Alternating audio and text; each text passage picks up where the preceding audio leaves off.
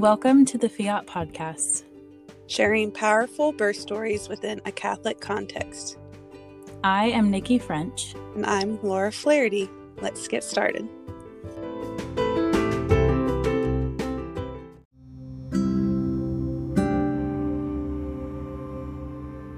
Thank you again for listening and supporting our podcast. Nikki and I have decided that each season we would like to focus on one ministry or organization to support. This season, we are highlighting Rachel's Vineyard. Rachel's Vineyard is a safe place to renew, rebuild, and redeem hearts broken by abortion. Weekend retreats offer a supportive, confidential, and non judgmental environment where women and men can express, release, and reconcile painful post abortive emotions to begin the process of restoration, renewal, and healing. Married couples, mothers, fathers, grandparents, and siblings of aborted children, as well as persons who have been involved in the abortion industry, have come to Rachel's Vineyard in search of peace and inner healing. Rachel's Vineyard is a nonprofit organization which is funded by private grants, individual donation, and the assistance of Priests for Life. Join us in praying for this ministry, and if you're able, making a donation. Thank you. Welcome back, everyone. We're here today with Becca, and she's going to share about the birth of her son. Good afternoon, Becca. Hi. Thanks so much for having me. Great to be on. Uh, before we get started, let's go ahead and just do our Hail Mary real quick. Yeah. Great. All right. In the name of the Father and the Son and the Holy Spirit. Amen. Amen. Hail, Hail Mary, full of grace, the Lord is with thee. Blessed are you among women, and blessed is the fruit of thy womb, Jesus. Holy Mary, Mother of God, pray for us sinners now and at the hour of our death. Amen. Um, in the name of the Father, Son, Holy Spirit. Amen. Amen. All right, let's get started by telling our listeners a little bit about yourself. Great. So, uh, my name is Becca. Um, I'm 27. I am, my husband and I are celebrating our two year wedding anniversary next week. So, we're still kind of newlyweds. And uh, this is the story of our first, Jacob. Mm-hmm. He's nine months now. And uh, yeah, so we uh, i'm and i guess some important context is i'm from the us and my husband is canadian but okay. and so we're now living in canada so that was definitely part of our story was like navigating the canadian um, healthcare system i guess and like mm-hmm. doing all this through that lens which definitely had some some pros and cons so mm-hmm.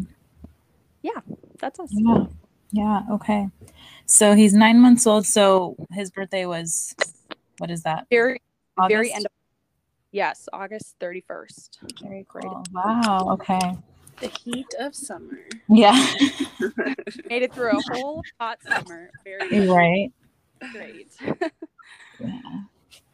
Well, why don't you um, start with whatever kind of relevant details um, in your pregnancy, and then we'll move on to the birth. Yeah, yeah. So, um, my husband and I got married June of 2019, and um, which was wonderful and beautiful. And, you know, we decided let's take a few months and kind of get settled into married life. Um, and then let's kind of, you know, have a conversation about whether or not we're kind of open to trying to start our family. And we were both excited about that. So we just figured, um, you know, a few months in, I want to say it was maybe five months into our marriage, we said, okay, well, let's just take some time and and you know think about it and pray about it and see if and you know come back together after a few days and kind of have that conversation about how are we feeling about maybe trying to start our family mm-hmm. um, and so my husband was reading this bible in a year um, program kind of mm-hmm. and so he opened up to the bible of the year passage for that day and it was this reading from isaiah all about like the fruitfulness of having children and like your wife will be like a fruitful vine and and all this like really kind of beautiful language and he was like okay that was pretty direct like that, didn't take long for like let's pray about if we should you know start a family so um and another kind of cool thing is in that passage there's a there's a line about how like the god child shall be called Jacob or whatever. So mm-hmm. that name kind of always stuck with us throughout the mm-hmm. pregnancy. When we found out it, it was a boy, um, we were kind of like, yeah, it should probably be Jacob. Like that was a pretty, that was like a pretty cool moment for both of us. So that's so cool. Yeah, it was awesome. Um, so we, yeah, we we got pregnant shortly after that, and um, then it kind of started into the like, okay, I'm an American. I'd only been in Canada for about two years at that point. I moved to Canada, we got engaged, then we got married. And so now I'd been in Canada for about two years. And all of a sudden I went, okay, now I have to kind of navigate what are our options in Canada? Because I hadn't really, like, I probably should have researched that a little bit before we got pregnant, mm-hmm. but um, I just assumed, like, okay, we probably have all the same options that we have in the US. Um, mm-hmm. Um, which isn't necessarily the case. So we we live in Halifax, which is far, far east coast. Um, and it's a town of about a 100,000 people, but it's like the biggest town for a thousand miles. Like wow. we're in pretty, Canada is like a bunch of cities and there's like nothing in between them. So like we could, yeah, Halifax is, Halifax is kind of it. Um, and we found out that in Halifax, there's a, a big, very well renowned hospital that does, has a great, you know, mother baby center. And there in that hospital, there are eight midwives and they can do those midwives can do home births but other than that it's those are your options you either get one of those midwives and you can either have a birth in a hospital or at home or you just go through the hospital system like i to my knowledge and i could be wrong but in the research i did um, there aren't really like birth centers there aren't kind of those things that i think especially as a first time mom i was like is that like the in between mm-hmm. of like okay i'm kind of nervous like do I want to just go all out and like I because I, I always kind of wanted more of a natural route, I guess. Mm-hmm. But I was nervous about like totally breaking from what I perceived to be like the like safe backup of the hospital, right? Mm-hmm. Um, and so we were five weeks when we found out we were pregnant, and we called the hospital that day on the advice from some friends to try to get in to try to get in with the midwife, and we never got in with one. Um, wow. There just were there were just too many August babies, I guess, or something like that. But we so we couldn't get a midwife. So we kind of said, okay, we have to do a hospital birth, which wasn't really my favorite. Um, e- even then, knowing what I know now, it's it's even a little more kind of like, wow, I can't believe that's really the only option for me. Mm-hmm. Um, but even then, I I wasn't wasn't thrilled with that just based on the experiences that I'd heard from other people. Mm-hmm. Um, I'm hoping for something, certainly with a midwife, but at least a little more, a little more of kind of a natural approach rather than the medical approach. Mm-hmm. So, anyways, I, I kind of went into my whole pregnancy with that in mind and thinking, okay, I'm gonna have to figure out what I want and kind of figure out how to advocate for myself for the the things that are really important to me without even really knowing what those things were yet, but just kind of based on the snippets that I'd heard from people, right? So right. so and and as my pregnancy went on and I continued to learn more and more, um, I'm grateful that we like we had some really good resources to to help us kind of make those decisions, but it wasn't until later that I realized how important those really are. So yeah, so that was kind of that was kind of surprising, but um but you know we we ended up with a beautiful birth experience and i'm really grateful for that but um, i know it was kind of kind of a lot of work to get there you know we really yeah. had to um, so i you know i did have some morning sickness in my first trimester and actually especially my second trimester i wish someone told me as a first time mom like your morning sickness can get worse in your second trimester I was like, oh, why did nobody tell me this? Like, I was I think already you could write a book. 12 weeks. I know. I think we could write a book. I wish somebody had told me when I was a first time mom. I think we could fill it with a thousand things. Yeah, yeah. That was so that was kind of a surprise to me.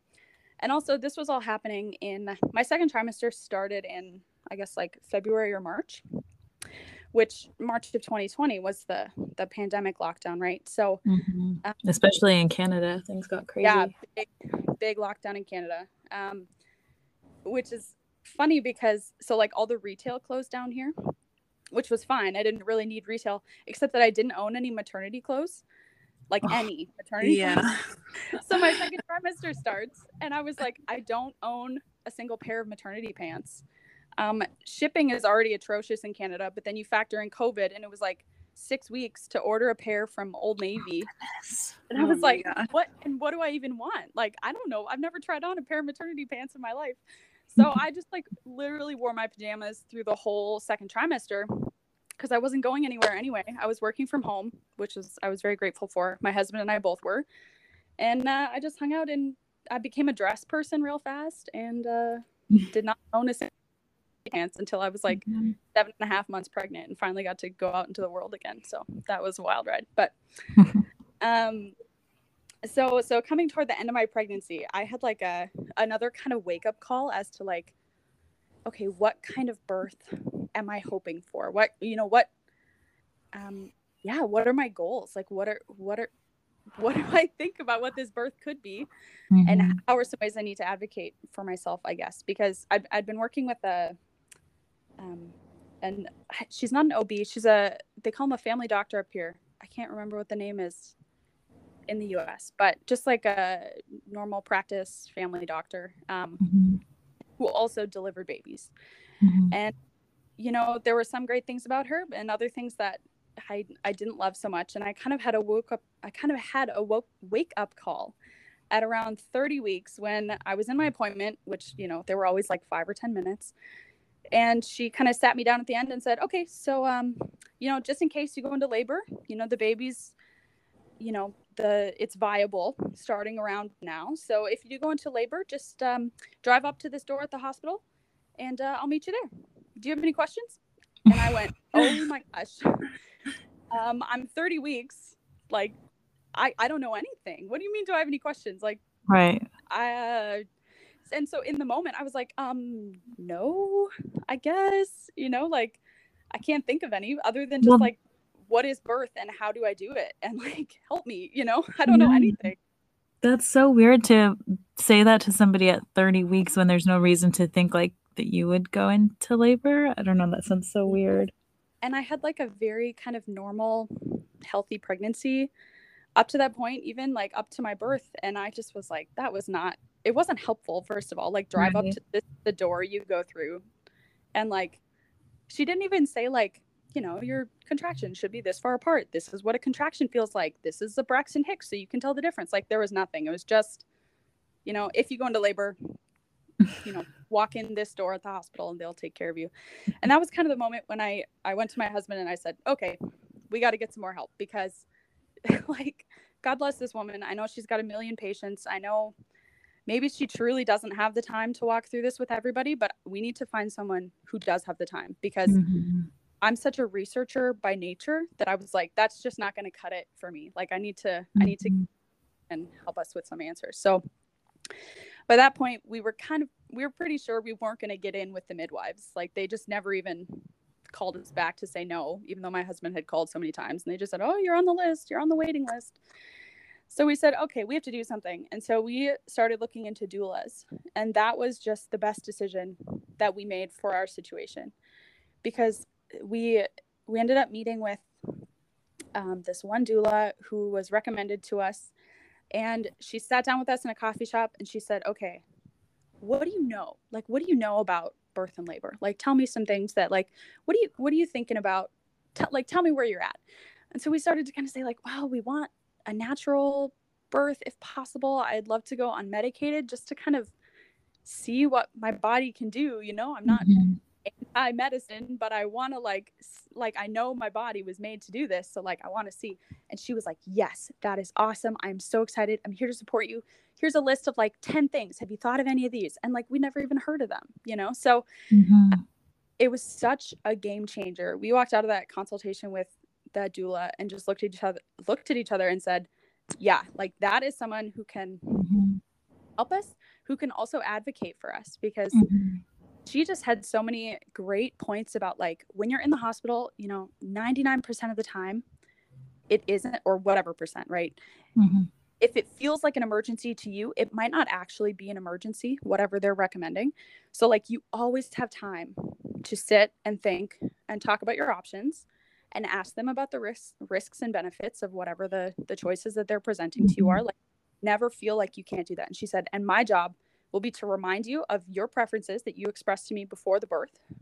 Um, just so like you don't get caught up mm-hmm. in craziness mm-hmm. of what birth can be and like accidentally make a decision that you didn't mean to make you know and and not to make this sound like she's pressuring us into one thing or another but she said i want to like help you make these decisions well because right. there's so many and yeah. it can be a really totally overwhelming and like mm-hmm. stressful experience mm-hmm. do you mind sharing some of the things that were on that list if you remember them? Things that you hadn't thought of that she was wanting to discuss? Uh, so even like well this one became very relevant because she was like i what i remember now is she was talking about like the the different methods of induction. And i'm here sitting here thinking like well of course my baby's just going to come i don't know around ish his due date. And she kind of walked through like okay but if he doesn't and the hospital wants to do an induction like do you understand what those are do you understand what a Foley ball is and what pitocin is and what pitocin may or may not you know how it may or may not have these effects? And i'd like mm-hmm. i'd never kind of walked through all those individual options. Mm-hmm. uh, but even yeah even things like that. Or like you know like after you have the baby you can get a pitocin shot to to help with the bleeding. Is that something you'd like? Here again here are the risks and benefits.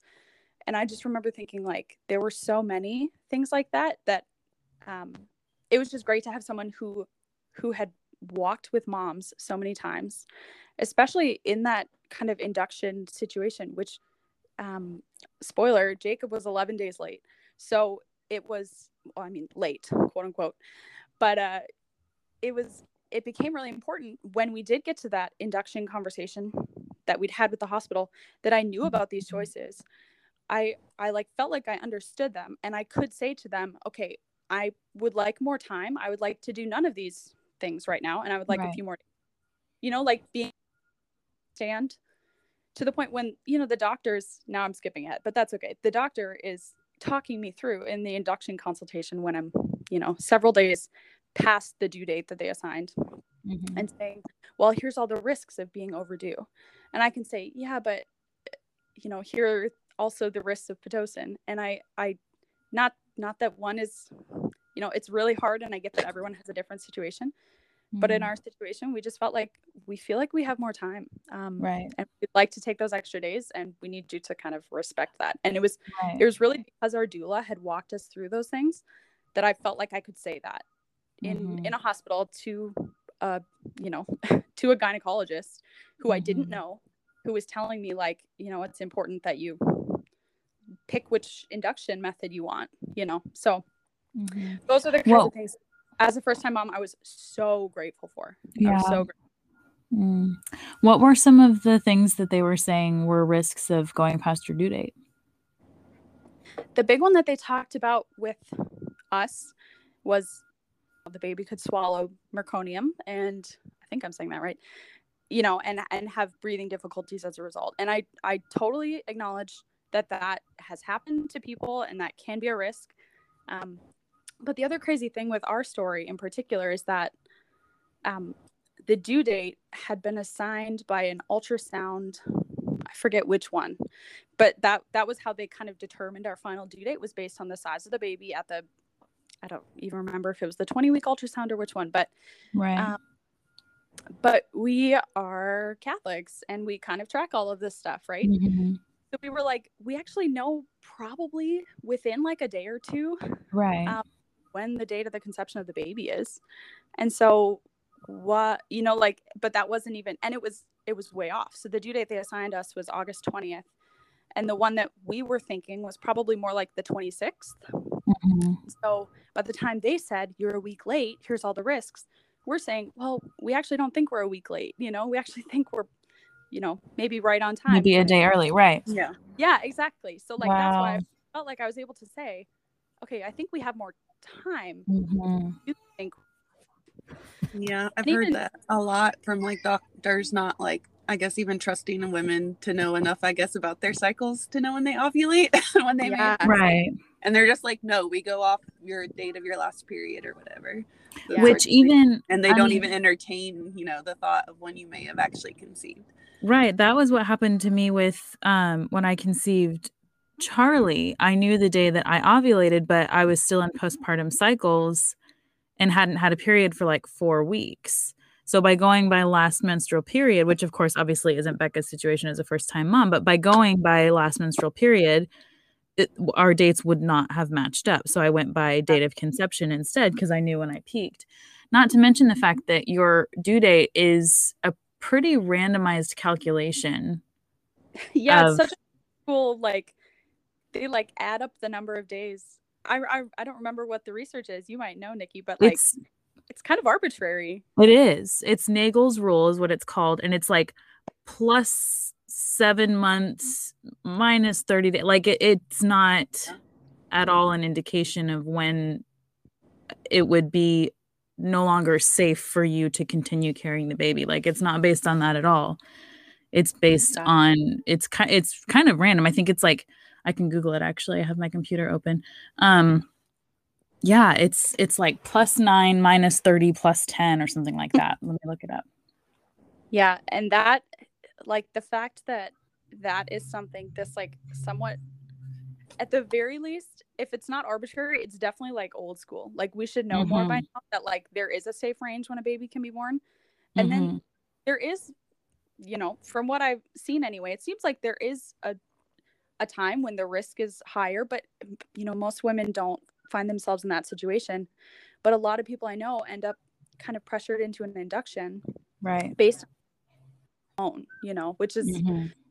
that's that's not great right especially so if you're going kind of more of a, a natural unmedicated approach like like right. we were hoping to have so right so it says add seven days to your last menstrual period then subtract three months and then the following year that's when your due date is so if your last menstrual period was november 1st you'd add seven days to November 8th and then subtract three months to August 8th of the following year. That's your due date, according to this, like, you know, old time, this like 1800s. Yeah. yeah. Like, and we're still using that.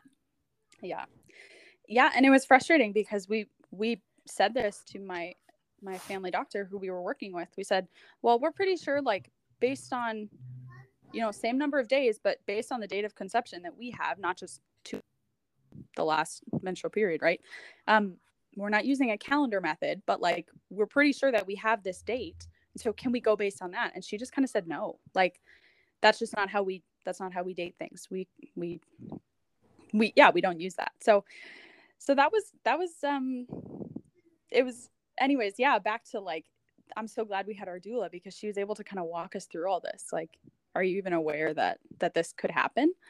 Um mm-hmm yeah which it which it did so yeah that's uh, great that she had that doula that was you know able to make you feel like you know you had the power and the information yeah yeah i feel like the theme of my whole like birth story is just like like getting good education on it because yeah. you can kind of default through things and maybe some of those defaults are good and maybe they work for some people, but they just weren't really what we were hoping for. So we had to kind of educate ourselves out of the defaults that the hospital system, you know, had in place for these mothers. So, um, so another, oh yeah, and our doula was the one who told us that this particular hospital had an epidural rate for their mothers of like over 95%. Wow. So that's a big number. I think like 90 I feel like 90 is pretty average for a lot of places. Yeah. What I've and heard recently. So that's like even higher. Yeah, like it's it's the highest one of the highest in Canada is like this particular hospital for some reason and so she said, "Okay, so if you're hoping to not do that, like let's go through some specific strategies."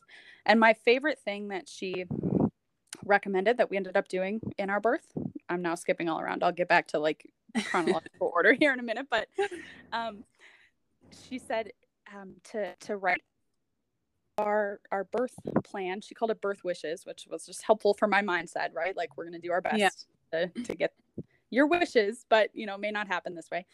But right at the top, like in big bold letters, um, not to have the nurses or the doctors ask me about my level of pain, um, which I'd never heard of before, but it turned out to be awesome because she said if you're hoping to go unmedicated um, you're obviously going to be in pain, but um, you are going to have coping mechanisms that are outside of the hospital's kind of standard procedure of if you're in a lot of pain, you know, go for an epidural, which I was hoping to avoid.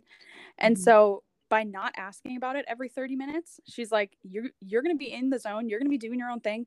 The last thing you need is like a nurse tapping you on the shoulder and saying like, give me a number that corresponds to your level of pain, like every 30 minutes. Yeah. And how is that even relevant? yeah. yeah really in the grand scheme of things. Exactly. She was like if you decide you know after maybe you have a super long labor whatever if you decide you really do want or need an epidural you will know and like the nurse does not have to ask you if you want one for you to like make that known right? Mm-hmm. so she's like do your own thing. Like i will i will be there to help them remember you know not to ask you. Um but yeah so just like little strategies like that made made the doula super helpful. So um, so yeah, into my third trimester, the the most challenging thing for me was that I had um I well, I guess I'm going to call it undiagnosed because I don't know for sure that this was what happened technically, but I I think that I had SPD. Oh, I didn't even look up what that stands for. I'll look it up. But basically what it meant for me was that um I had a ton of pain in my my hips and my pelvis and kind of my groin area. And basically, it just felt like I had a pulled muscle all the time and made it really hard to do things with like alternating legs. You know, like when you take steps mm. upstairs with alternating legs, that was like crazy painful. And then, right as that was kind of coming to its worst, the elevator in our building broke for a month. And I live on the floor of an apartment. so I like was home basically for like the last 4 weeks of my pregnancy just like going stir crazy. Couldn't really leave without like a lot of pain going up and down the stairs.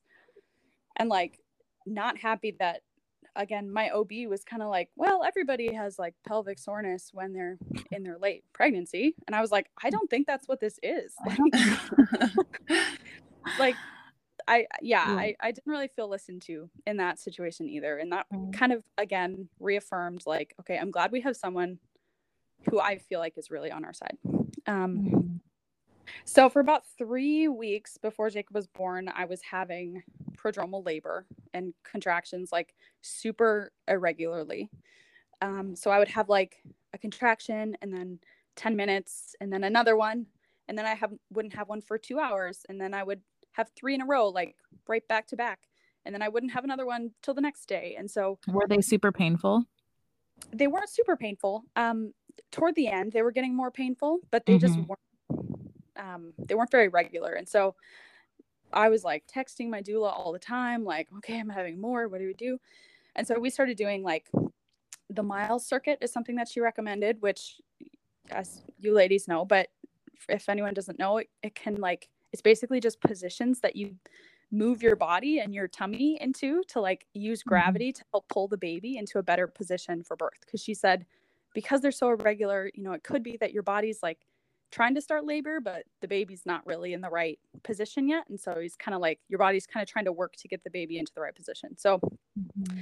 we did the miles circuit like all the time we were doing um yeah lots of bouncing on the the you know, exercise ball and things like that, and just kind of waiting. Um, and so at one point, I think at my 40 week appointment with the doctor, I was like set up and I just said, Well, I want to know if this is at least doing anything, right? Like, are these contractions, which are getting more and more painful, more frequent, but not regular enough to really be anything? Um, like, is it doing anything? So I did ask her to do a cervical check and I was like less than one centimeter dilated, and I was like devastated. I was like, oh my gosh, what am I doing? Like, what is what's taking so long? And I remember going home and saying to my husband, like, I'm never gonna have this baby. Like, I'm gonna be the only woman in the history of humanity to never give birth to this baby. Like, it's never gonna happen. I don't know what's. And he was like, calm down, you're okay. You know, like, but I was, I was so, I, I really underestimated how much like the mental game of like waiting and, and hoping and knowing that it could be any time starting at like you know 37 weeks onward ish um yeah it was really was really really very challenging. Um and so i think i was like according to that you know that august 20th due date i was like 41 weeks And so when you hit 41 weeks with the hospital system here, your next appointment is in is at the hospital, like not at the clinic where the, you know, sometimes you go to a, a clinic with the doctor, but this one was at the hospital. And I met with a different medical team. And that was one where they talked me through um, options for induction, which I mentioned earlier with the the risks of okay now you're 41 weeks and here's all the bad things that could happen to your baby and i was able to say okay you know we're pretty sure that our conception date is actually a few days later than this even if you don't acknowledge that like like i would like more time so when you know how much time would you give me like how much how much time can you let me wait and see if the baby comes and so they basically said, like, okay, we'll make another appointment for you in four days. And if you come in in four days and you still don't have the baby, we'd really like to start an induction. And I kind of thought, okay, well, we'll just cross that bridge when we get to it. Hopefully, I have the baby in the next four days. Um, and so on the evening of August 30th, and he was born on the 31st. So thankfully, I actually did have the baby before the induction um, was set to be, which I was like, praying for like crazy. Again, not because all inductions, you know, there might be situations where that works for you, but I just really felt like we had time and that especially as a first time mom, my baby's just going to come when he's ready. So mm-hmm. we wanted to push for that that time. Um so yeah, 10 days late. I was just trying to like keep myself busy. And so my husband and I decided to go. It was a Sunday night, and we decided to go to mass. And so we, even though like I'd woken up and I was feeling, but then there's an evening mass at the cathedral downtown. Um, and so we went to mass at the cathedral, and I remember during the readings being like, "Okay, I feel like, like I'm having contractions, like, but I'm not going to freak out. Could be something, could be nothing. Who knows?" Um, but they were definitely getting stronger as mass went on and then right after the uh, prayers of the faithful my water broke um, in mass and i sat down and i was like oh my gosh and it wasn't like in the movies but it was like enough that i was like okay something is up and like i need to go into the washroom and just like check it out and make sure that like figure out what's what's going on um and so by the time i came back and i was like yeah i'm pretty sure i didn't just like pee all over myself. So I'm pretty sure this is my water breaking. Like I think we need right. to go. Um I but by then it was guys, like my I'm sorry to interrupt. Yeah, go uh, ahead, go ahead. Just the just the image of like your water breaking before labor has like really really started is so foreign to me and it makes me laugh every time I hear like the did I just pee myself? Yeah. it was like because sensation. Yeah. Yeah. Like, what is going on? Yeah. Yeah. Both both of my births, my water broke and like the baby was born 10 minutes later. Like oh, it wow. stayed intact the whole time. And so I have never experienced that. Like, what was that kind of feeling? And it makes me laugh every time. But go ahead. Yeah, it was very strange. And um I yeah, it was yeah, it wasn't like the movies where I like left a puddle. Um mm-hmm. but I did definitely I was like, okay, I can't I'm like nervous to walk because I'm like I'm mm-hmm. you know like we yeah. we got to get somewhere more comfortable. And my husband, God bless him. I love him. And this turned out to be hilarious, but at the time I was like, "Are you crazy?" Um, he was like, "Well, it's communion. Like, do you want to just go up and get communion and leave?" And I looked at him and I was like, "I no, like I can't walk. I can't do anything." And so um, my husband works works for the diocese that's attached to the cathedral, of course. And so he knew the priest very well. We we know the priest who was celebrating mass. And he was like, "Okay, I'll just go get father and I'll tell him your water broke and like he'll come and bring communion back to you." And I was like, "Okay, fine, whatever. Like that's fine." and so this priest Chris goes up and he like receives communion and he's like, "Okay, father, um so Becca's water broke in the back. So like we're going to go to the hospital soon, but like can she have communion?"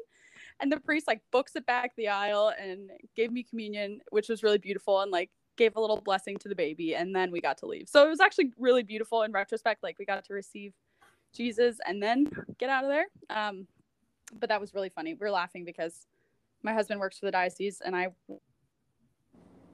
for having jacob. We're like of course the like church workers. My water breaks during mass like of all times.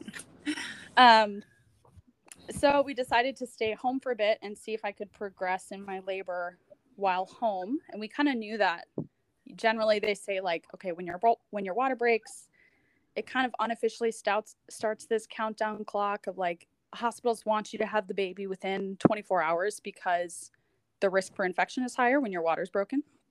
But we said, well, we know we have a little time.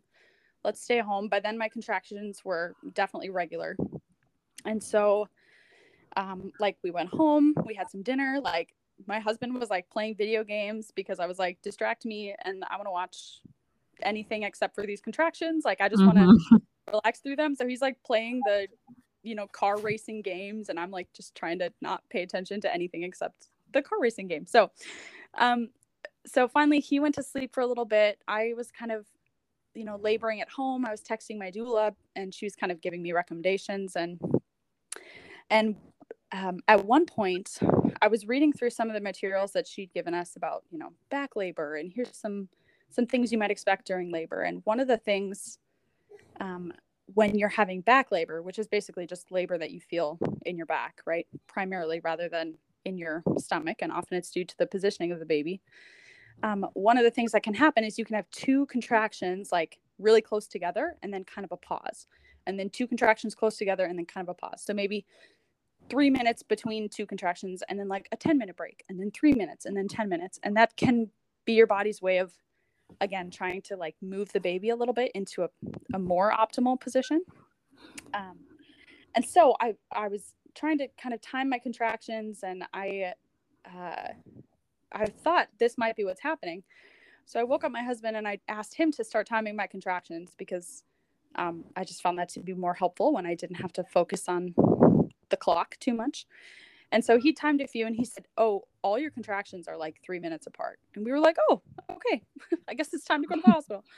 Um, so we got there and we got into triage. And I, the nurse offered to do a cervical check and I agreed to that. And so she, um, she did the check and I was about two or three centimeters dilated.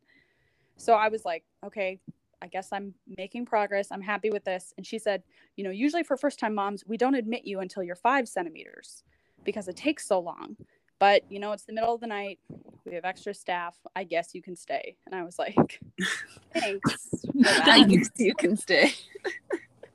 I was like, That's not the most encouraging thing ever. We didn't like that nurse very much in the end. But, um, so we're talking to my doula, and she told us that another mom that she was working with, she only takes like two moms over the course of a month. But I was, you know, 11 days late. And this other mom had gone into labor like three weeks early, two hours prior. And so she was already at the hospital with another mom. Oh, wow. And so she was like, okay, this like has only happened to me one other time, but I'm sending you my backup doula until I can get there. And like, her name is Jenny and she's amazing and you guys are going to be great. And at that point, I was like, whatever, bring it on. Like, Jenny, get in here. I don't, I don't care who you are. Like, come help me, you know?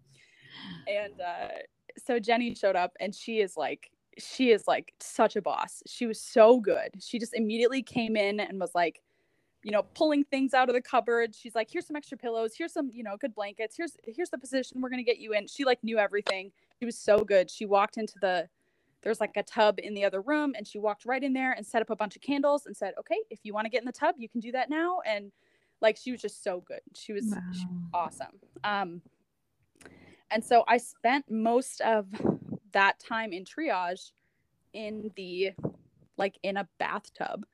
Um and she had this really funny trick which was like when the contractions are happening like my husband was there and she had him like pouring warm water on my tummy, which is really mm-hmm. funny. But like it was just like to to keep me focused on that instead of mm-hmm. distractions. And that was like that was like the best. I mean, it was obviously like really hard because it was labor, but it was also like the some like super peaceful time was like the lights were dimmed, mm-hmm. there were candles. It was just like just me and my husband in there, no nurses running around. Um, like and he's he's like helping me through these contractions and um he was really he was so good during during our contractions one of the things that we'd we'd planned to do was um, during my contractions to say the Jesus prayer, which is a like an ancient Eastern um, Eastern Catholic prayer that has come into you know Roman Catholicism too, but it's taken from Scripture. It's just the Jesus prayer is you just say over and over, Lord Jesus Christ, Son of the Living God, have mercy on me, a sinner. And it was just like this thing to kind of keep me anchored to like, okay, Jesus is here, and He's like, this is part of His mercy for me is like that I get to participate in the cross in this way and like offer up my suffering. And like we just kept coming back to that. And so my husband was so good. Like during these contractions he would just like help me say jesus mercy jesus mercy. Like just to remember that mm-hmm. jesus prayer pretty quickly i realized like okay I'm, i can not say that whole prayer um, like in right. contraction but i can say like jesus mercy um, and so that was like a really beautiful like beautiful time and i think we were probably like the timing is all fuzzy. I think it was probably like two or maybe three hours later. I think it was mm-hmm. probably about three hours later that the nurse came in because I didn't really know this. I didn't know this, but my husband was like, "Oh, she heard you." Um, so like my contractions had really intensified, and I was like much louder, you know, which mm-hmm. is a sign that like transition mm-hmm. might coming like you might be ending nearing the end of of that kind of phase of labor and into transition and so um she was like okay like get up the nurse who we didn't like was like okay come get on the bed and i'll do another cervical check and i was like no like, no i'm so comfy in this tub you're gonna do one like right here in the tub or not at all and so she did do a, a, cervical check when I was in the tub. And she was like, You're eight centimeters dilated. Like, what are you doing down here? You need to get up to labor and delivery. And I remember all three of us, my husband and Jen and me, were like, Come on, like, as if this is my fault that I'm like still down here. I don't know. Like, why are you mad? Don't be mad. like, as if you would have known that you were eight and like, yeah, hey guys, like, I need I to go upstairs.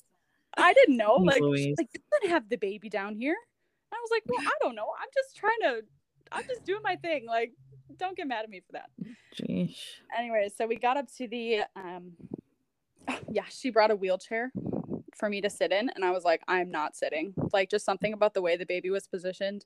Mm-hmm. I was having mm-hmm. back labor, and I was like, I cannot sit in that thing. So like, we need another option. So my right. doula, who's amazing, was like, okay, you're gonna kneel on it like this. Like, you're gonna hug the back of the wheelchair and kneel so that like you're because I just like wanted my my body to be straighter, right? I like mm-hmm. didn't want to over and sit. And so she's like wheeling me up the elevator, like hunched over, having contractions in the the the wheelchair, which was like the worst after my comfy bathtub. um, which made me like, man, I should totally do a water birth next time because I loved that tub so much. Um, I was listening to the interesting, like super super interesting episode. It's it's about um water birth that's what made me think of it oh, um yeah.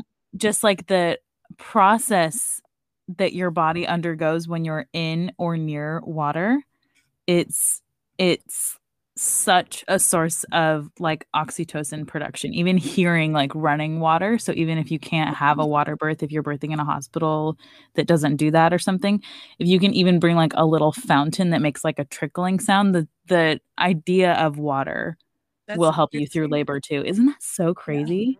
Yeah. That's, like what you're like saying about like being in the tub. Like I never thought I would like want to labor in the tub or give birth in a tub, mm-hmm. but I'm so glad that I chose to rent a tub from my doula for our second. And I like, I'm like, next time I think like I have to have a water birth because I did not want to get out of that tub mm. ever.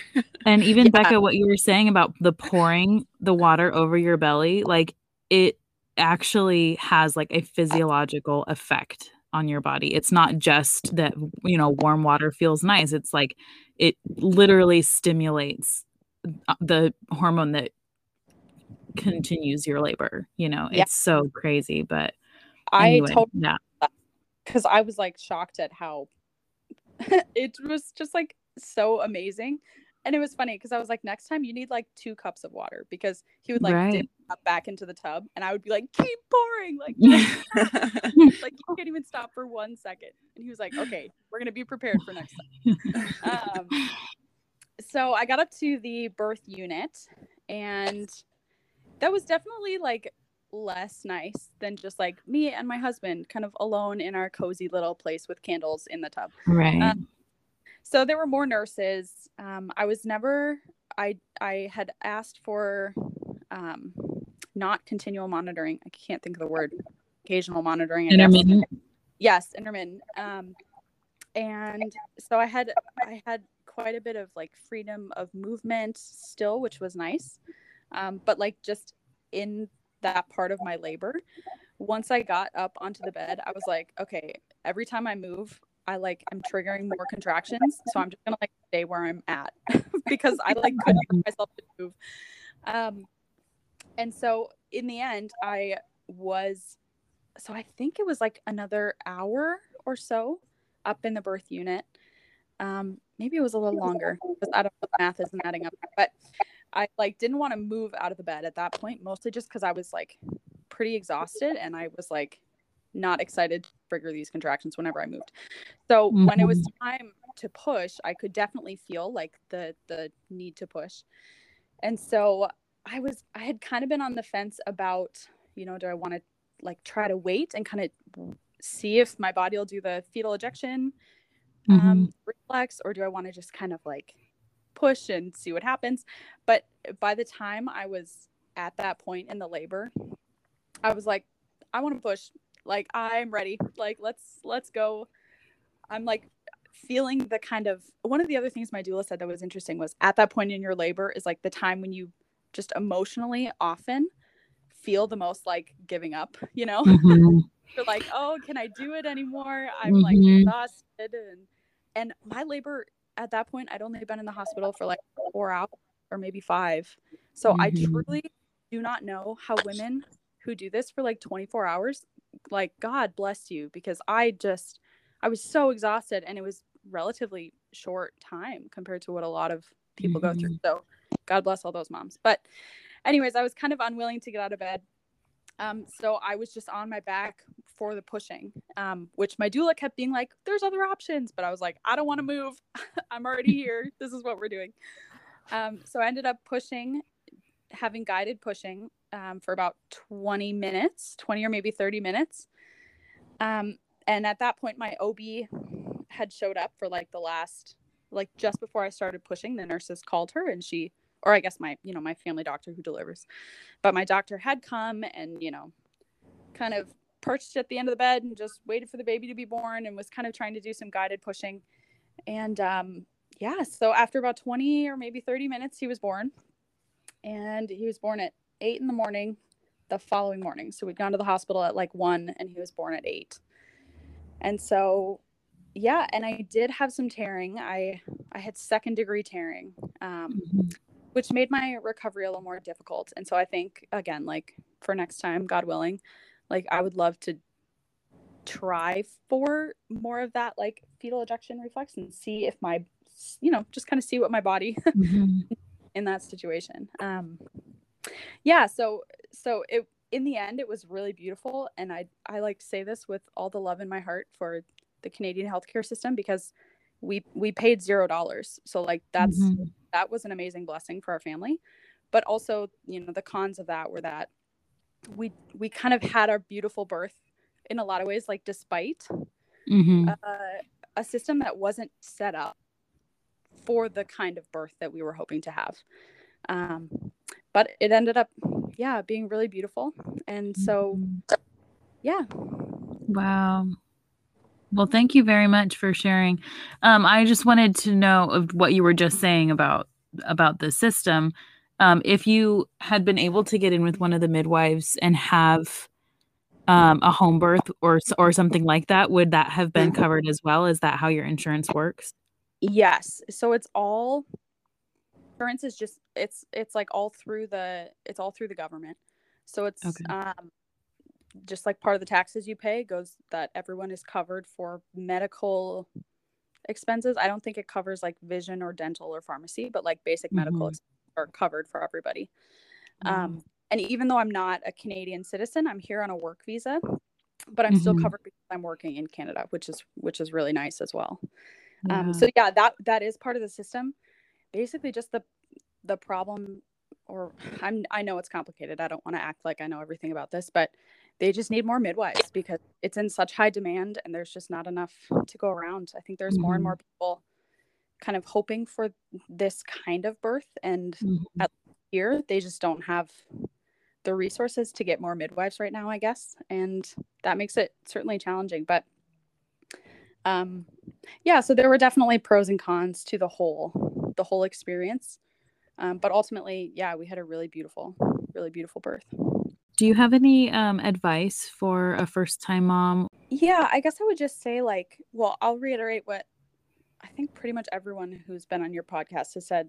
The Mary Haseltine book made for this is mm-hmm. a good Catholic resource. Like, if there is a first time mom listening that hasn't read that yet, like, that is just required reading. It's just a, a great primer on everything just to get you started, right? Mm-hmm. Um, and also, I, I really feel like just the more education. So before I got pregnant, I would hear people say things like, you know, we need more women's health initiatives and education. And there was a part of me that rolled my eyes and thought, like, okay, but like, is that just code for easy access abortions? Because right. I, I, can't support that, right? Right. Um, but I feel like my perspective has totally changed. Like, we need women to understand what's happening in their own bodies mm-hmm. and to be educated in the kinds of choices that they can make in the process of getting pregnant and you know like keeping their pregnancies healthy and then having babies and recovering postpartum like i just feel like i i truly didn't know so much before having this baby mm-hmm. it's it's shameful that people can go through the process of getting pregnant and having a baby and feel like they barely knew what happened to them. Like that's just mm-hmm. a failure in our healthcare systems and in terms of educating people. And I mean, so I I now feel very passionately like again, we could all write the book of like here's all the things that you should know as a first time mom just because there is so much to know and it's really intimidating. But just starting to learn and starting to do research and understanding your own kind of preferences and, and mm-hmm. beliefs and and being really convicted in them and feeling able to advocate for yourself which is not something that i'm i have a natural strength in but i became really convicted along the process that it was really important even when it's difficult. Um yeah if you're educated to the best of your ability and not to not to disparage the medical system because for some people i i think that's really what they want and what works for them but um, especially if you're going to go kind of the other route and do an unmedicated birth or go for some more natural options or unmedicated options um, yeah you have to do your research and be ready to advocate for yourself but it's it was very worth it it was it was a very very beautiful experience overall and i'm very grateful for that